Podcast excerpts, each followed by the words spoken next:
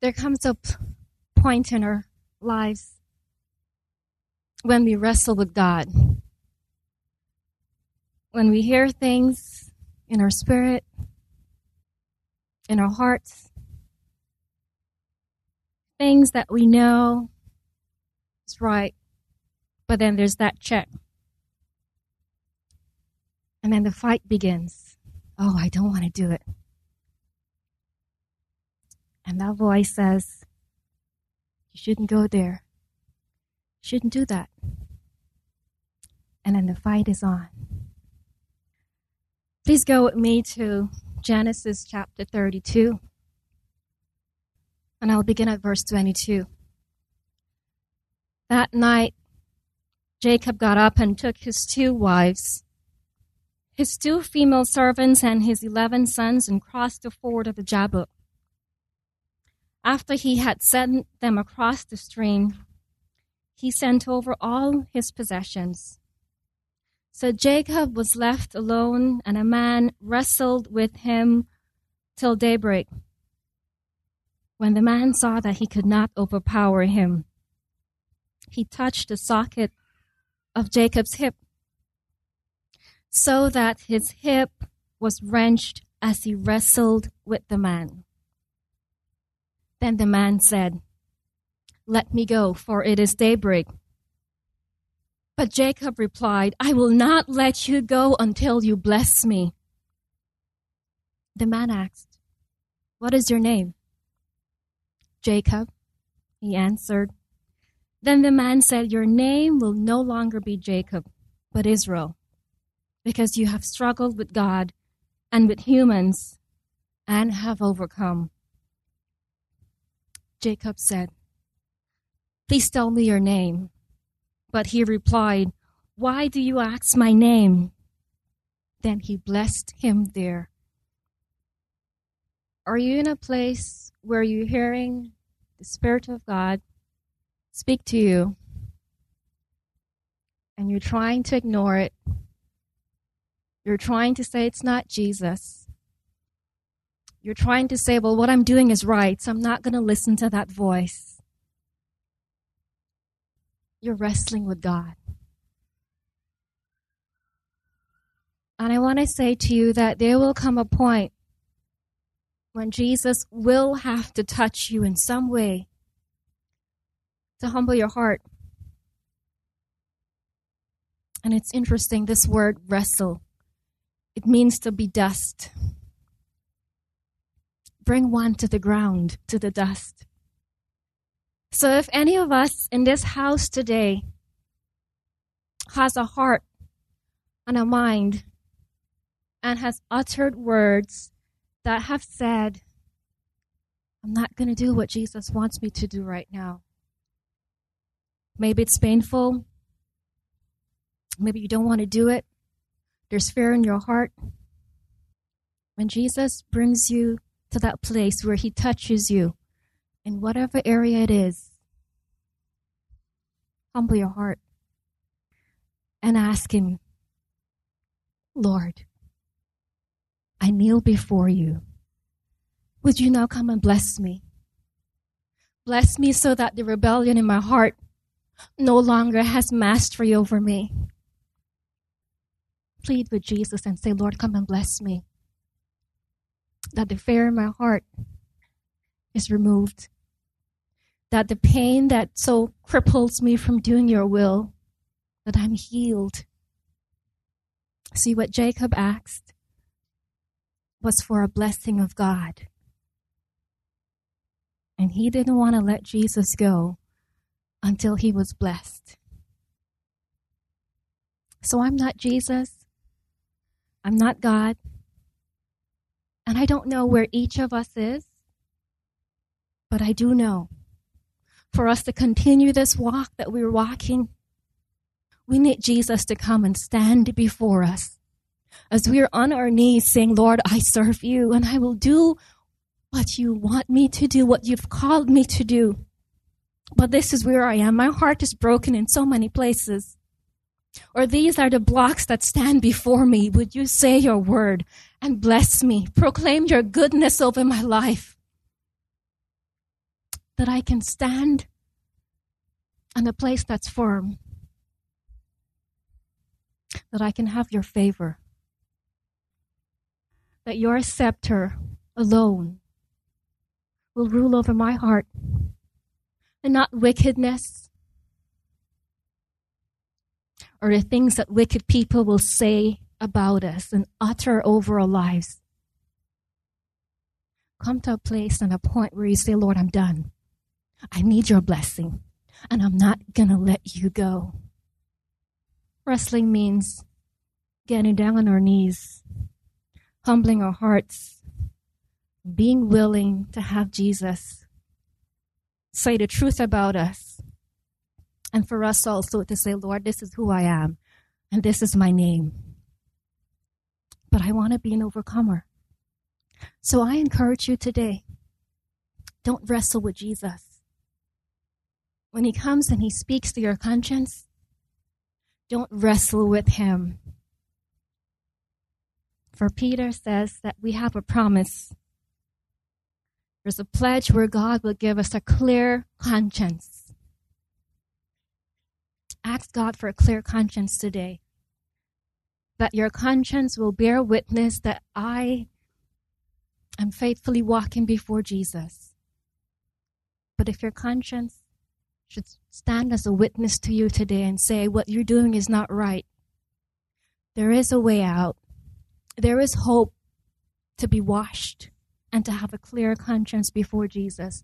And that's when we go to Him and said, Lord, this is who I am. And I've been fighting and wrestling against what you want me to do. But today I submit. Would you come and now bless me? I welcome you today to the National Prayer Chapel and to his heart, or we can have a clear conscience before Jesus and stand without any accusation in the glory of Jesus. The gospel of the kingdom of God. The gospel of the kingdom of God. Let's pray. Lord, I thank you for the gospel of the kingdom of God. How wonderful it is. But Lord, there's a fight involved with the gospel because the powers of darkness do not want you to advance your kingdom. And he doesn't want us to advance it. He wants to keep us in captivity. Lord, I pray today you'll open our eyes that we could see. Thank you, Jesus. I pray in your name. Amen. I was asked this past week by a believer, what is the kingdom of God? Well, I could answer the kingdom of God is many things. It's the love of Jesus. It's freedom in Christ. It's, it's the great upwelling in our hearts that say, we've been saved. It's deliverance from sin. It's having the sales brought to us in our jobs we could identify the kingdom of God with many different things, but what is essentially the kingdom of God? So let me identify the exact meaning of the words the kingdom of God. And to do that, turn with me quickly to Mark, the first chapter, verse 14. Mark, the first chapter, verse 14. Now, after Jesus was arrested, I'm sorry, after John was arrested, Jesus came into Galilee preaching the gospel of the kingdom of God. He came preaching the gospel of the kingdom of God. You must repent and must believe in the gospel. So the first step is to recognize that there is a power functioning in our world that wants to captivate us. And I could take you to John, the Gospel of John, to First John. We are constantly being warned not to give way to the power of this world. But what is the gospel of the kingdom of God? Well, the kingdom of God, in simplest terms, is not geographic at its initial understanding. It becomes geographic. But it is literally the authority of God, the rule of God. So, if we're going to talk about the kingdom of God, we are literally talking about the authority that God exercises in ruling over all things. The problem is the devil rules over this earth and over the people of this earth. And so, if we're going to speak about the good news of the gospel, we're talking literally about God coming into this world with his armed forces to begin shoving the devil out of this world. It's about captivating, capturing, taking real estate, property, men's hearts. It is literally coming in at war with the darkness. So if I want to be a part time Christian, I'm saying part of the time I want to be in the darkness in the devil's realm, and part of the time I want to be in the kingdom of light and I want to be with Jesus. You can't be in the light and in the darkness at the same time. You are either of the seed of the serpent or you have been born again and are seed of Jesus Christ. And there is a war on. And the war is for the minds and the hearts of men. And the good news is that God is not like the devil. We find this in Luke, the eighth chapter. Luke, the eighth chapter. This is where we find the story of the Gadarenes. It's also where we find the story that I just shared with the children. Now, please understand there's a connection what I shared with the children is that Jesus was crossing over to the Gadarenes. The Gadarenes were not Jewish, they were pagan. And Jesus was now invading the pagan land of the Gadarenes. If you're in Israel today, they will tell you very quickly the east coast of the Sea of Galilee is where the Gentiles live it's that way today. So Jesus is now purposely invading the land of demonic powers. The devil sends a storm to try to take out Jesus and the disciples so he will not be able to go into the Gadarenes. Now, please hear me if you participate in the battle against darkness, the devil will do everything he can to take you out before you can be effective in confronting the powers of darkness. He is at war with the kingdom of Jesus Christ. Now, they sailed to the region of the Gadarenes. It's now almost night. He gets out of the boat, and immediately a demon possessed man comes charging at him. He is a brainwashed servant of the devil. The devil wants him to kill Jesus. The battle is on, and sometimes the battle becomes very physical. They sailed down to the region of the Gadarenes, verse 26. Luke 8, verse 26, which is opposite of Galilee. Then he, having gone out upon the land, a certain man met him out of the city who had demons for a long time, and he was not wearing clothes. This is a man possessed utterly, completely. He was not staying in a house, but among the tombs. In that day, in the in the graveyards, they would put among the wealthy, they would put a cupola above the tomb.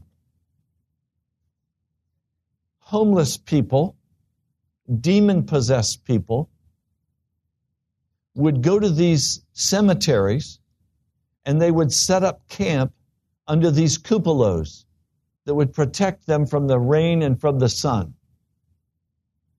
He sees Jesus, and all he can do is fall down before him. With a loud voice, he says, What have I to do with you, Jesus, Son of the Most High God? This is always what Satan must say. This is what demons must say when they come before Jesus Christ or a man or woman filled with the power of the Holy Spirit. What have I do to what have I to do with you? When we are sold out as Christians, the devil and we have nothing in common. We are from two separate realms. The problem is we've tried to mix these two realms. They've got to be sorted out so that we do not compromise anything that Jesus would give to us because when we do, the Holy Spirit withdraws from us. We grieve him from our, from our heart and he leaves taking his power. Now notice, what have I to do with you, Jesus, Son of the Most High God? I am begging you not to torment me. The word torment is literally torture. Please don't torture me. And I have to stop and say, wait a minute. Something's wrong here. Here's a man living in a cupola above a tomb. He's cutting himself. He's self cutting. He's often hungry. He doesn't have clothing to wear. He is as poor as a man can get. He yells and screams through the night in agony over the attacks of the devil. It all started, I'm sure, innocently enough, with him wanting the lust of his heart and giving himself slowly over to the powers of darkness. Probably stopped going to any place where there was any kind of worship of the living God. We don't know. He was a pagan. But slowly the demon power took him over. That thought is terrifying to me. That a human being, a son of Adam, could be taken over by powers of darkness and become so possessed that he could no longer control his own thoughts or his own ideas or his own actions. Now, this man is afraid that God is going to torment him. What's the devil doing to him? I mean, can you think of worse torture than living over a tomb in a cupola with no clothing, having broken cheddar, uh, fetters and chains, having the whole culture against you, isolated, no family. He's living out there in this graveyard. In that day as well, graveyards were considered places of uncleanness, of darkness. He's dwelling in death. But he's running at Jesus, falling down before him, saying, don't torture me. Don't torture me. It reminds me of some people.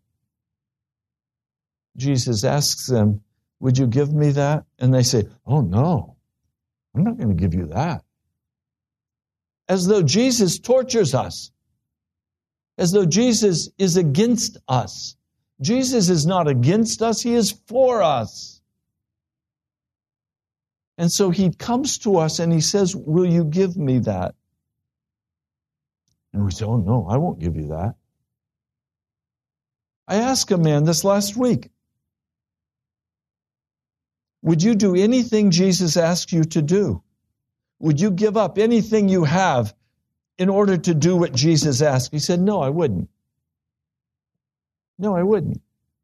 What?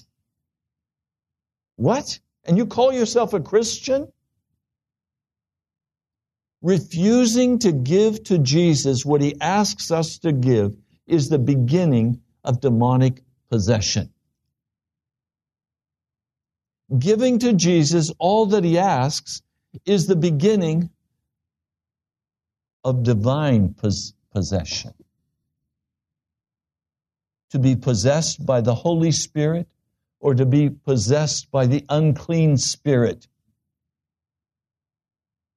And we have that choice.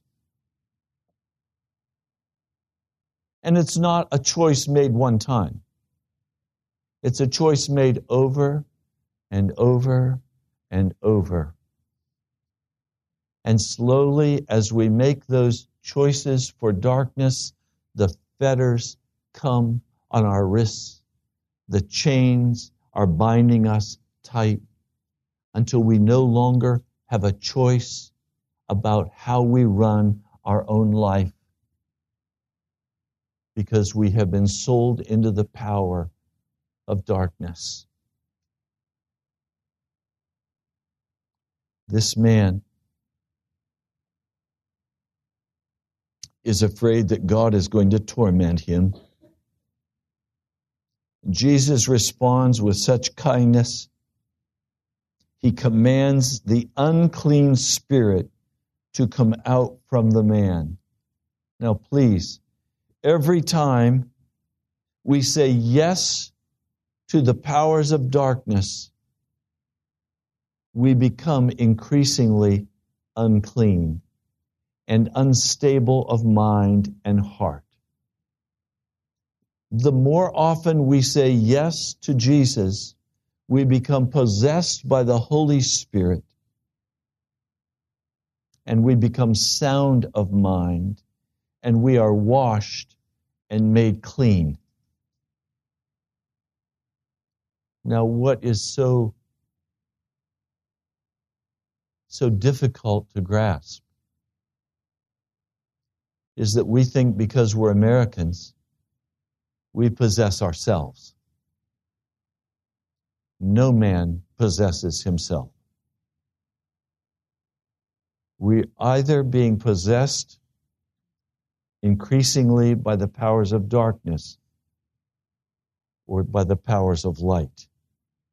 And I've said many times in marriage counseling situations and I want to tell you the same is true with Jesus that by every action and every thought in a marriage, you are either cutting the ties of love or you are creating ties of love. Divorce happens in a marriage when all of the ties of love have been cut. When those ties are cut, the marriage is over.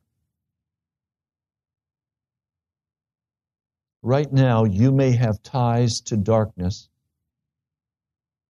and ties to the light. And every action you take will either cut the ties of darkness or the ties of love with Jesus.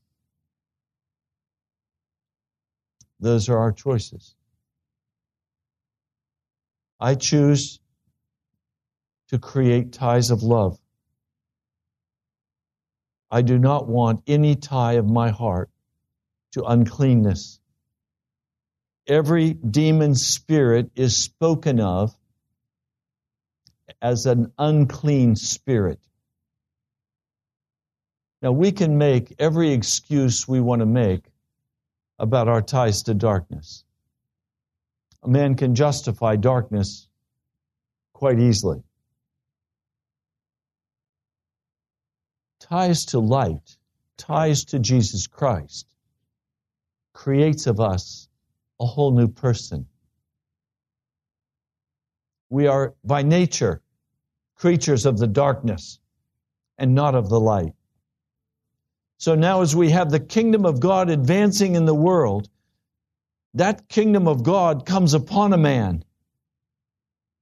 And now that man is the central focus of that spiritual war that's taking place. It is very personal to Jesus. And he wants to attach with you cords of incredible love. And if you cut them off as soon as he establishes them, how can he save you? You will then be sent by the storm into the kingdom of darkness where you will perish. Every fiber of our being has to be given to Jesus Christ as he ties us to himself. Remember, he loved us while we were yet sinners. In other words, while we were not reaching out to him, he was reaching out to us. And so as he reaches out to us, the battle is on for your real estate. Understand, the kingdom of God is the advancing army of God to take this world back from the devil. And he does it one soul at a time. One soul at a time. And he comes to you and he says, I love you. Repent. Believe the gospel. Believe the war is being fought and you are the central focus of that war. Now, what are you going to do with those ties of love that are coming at you from Jesus Christ. Now, this man, filled with demons,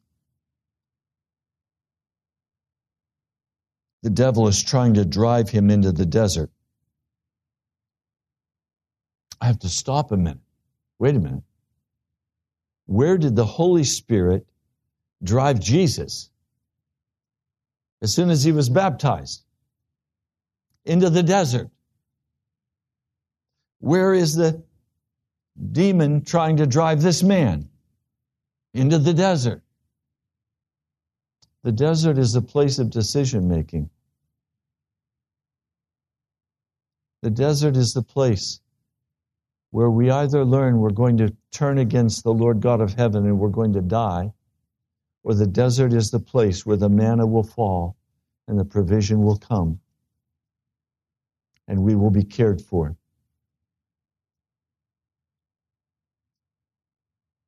Jesus questioned this man, saying, What is your name?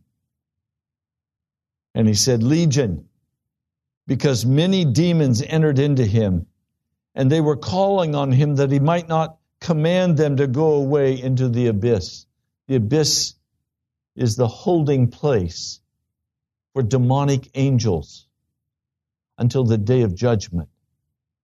And they were saying, Please don't put us in jail yet. We have more we want to do. Jesus could have sent them into the abyss. He does not. But there's a herd of pigs feeding on the mountain. And they're calling on Jesus and, and asking if they have his permission to enter into these pigs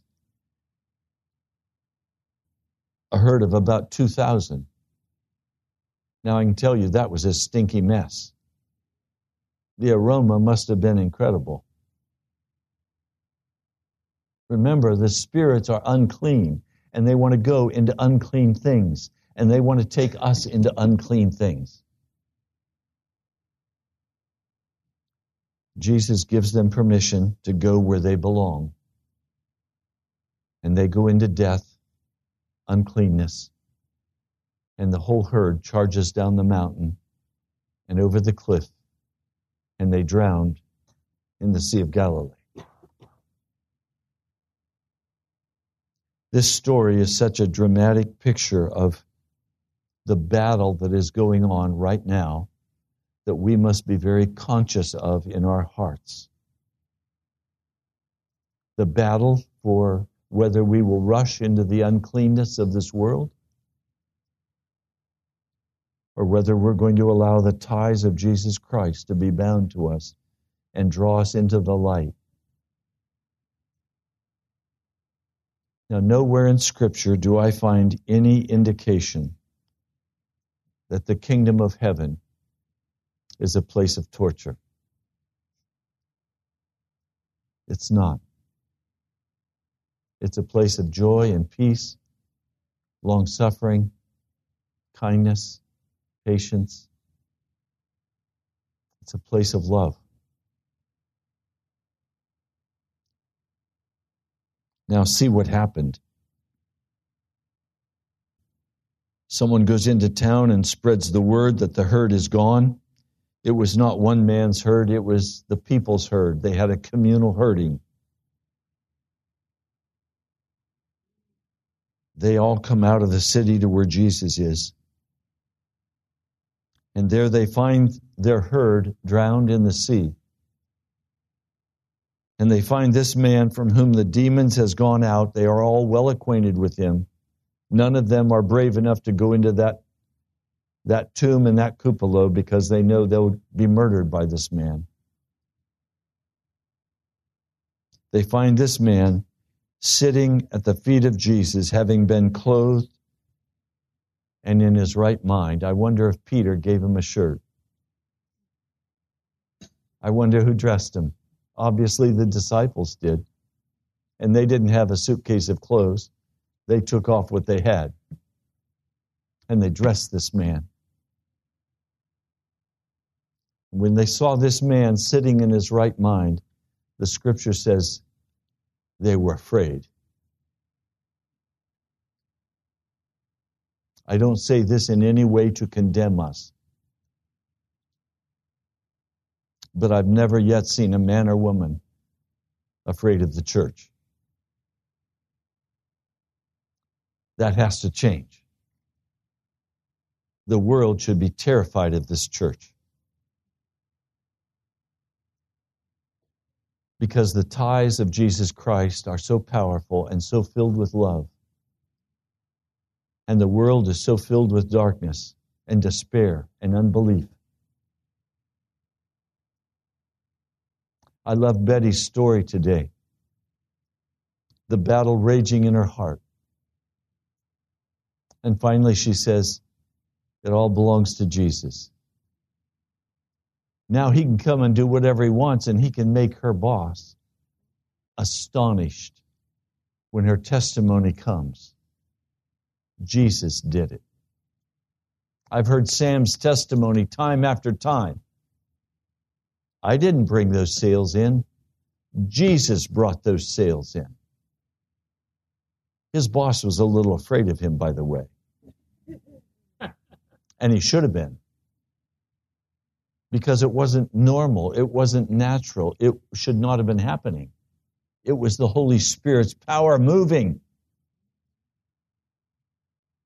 the church needs to rise up in such a manner, accepting the ties of God to our heart, the love of God being poured into us. The church needs to rise up in such a manner against the powers of darkness that the world will be afraid of us because the powers of darkness are having their territory breached and they're having a loss of territory because the kingdom of God is igniting the love of a city and repentance and righteousness and people turning away from wickedness. Some revivals, amazing stories where the taverns all shut down. The police take a leave of absence because there's no crime in the city. There are no people, new people going to jail. Everything is changed. The culture is touched. It's transformed. We need that. I don't want a revival at the National Prayer Chapel that's kind of hidden in here in this little room.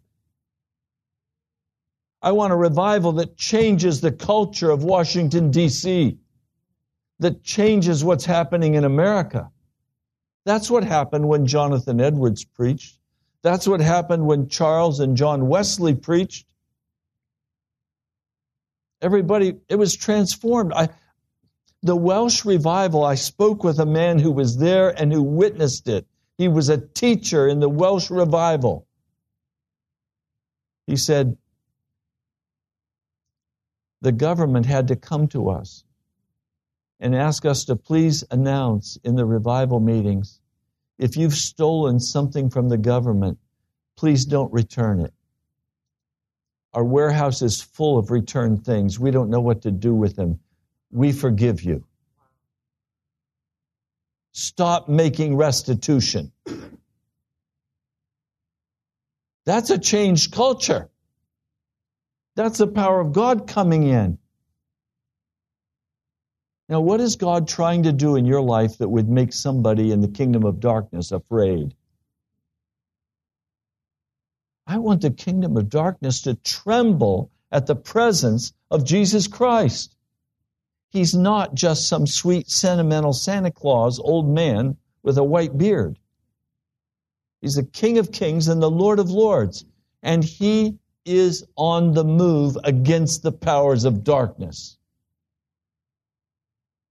The good news of the kingdom of God is that Jesus Christ is the conqueror, the conqueror of men and women's hearts and the transforming of our culture.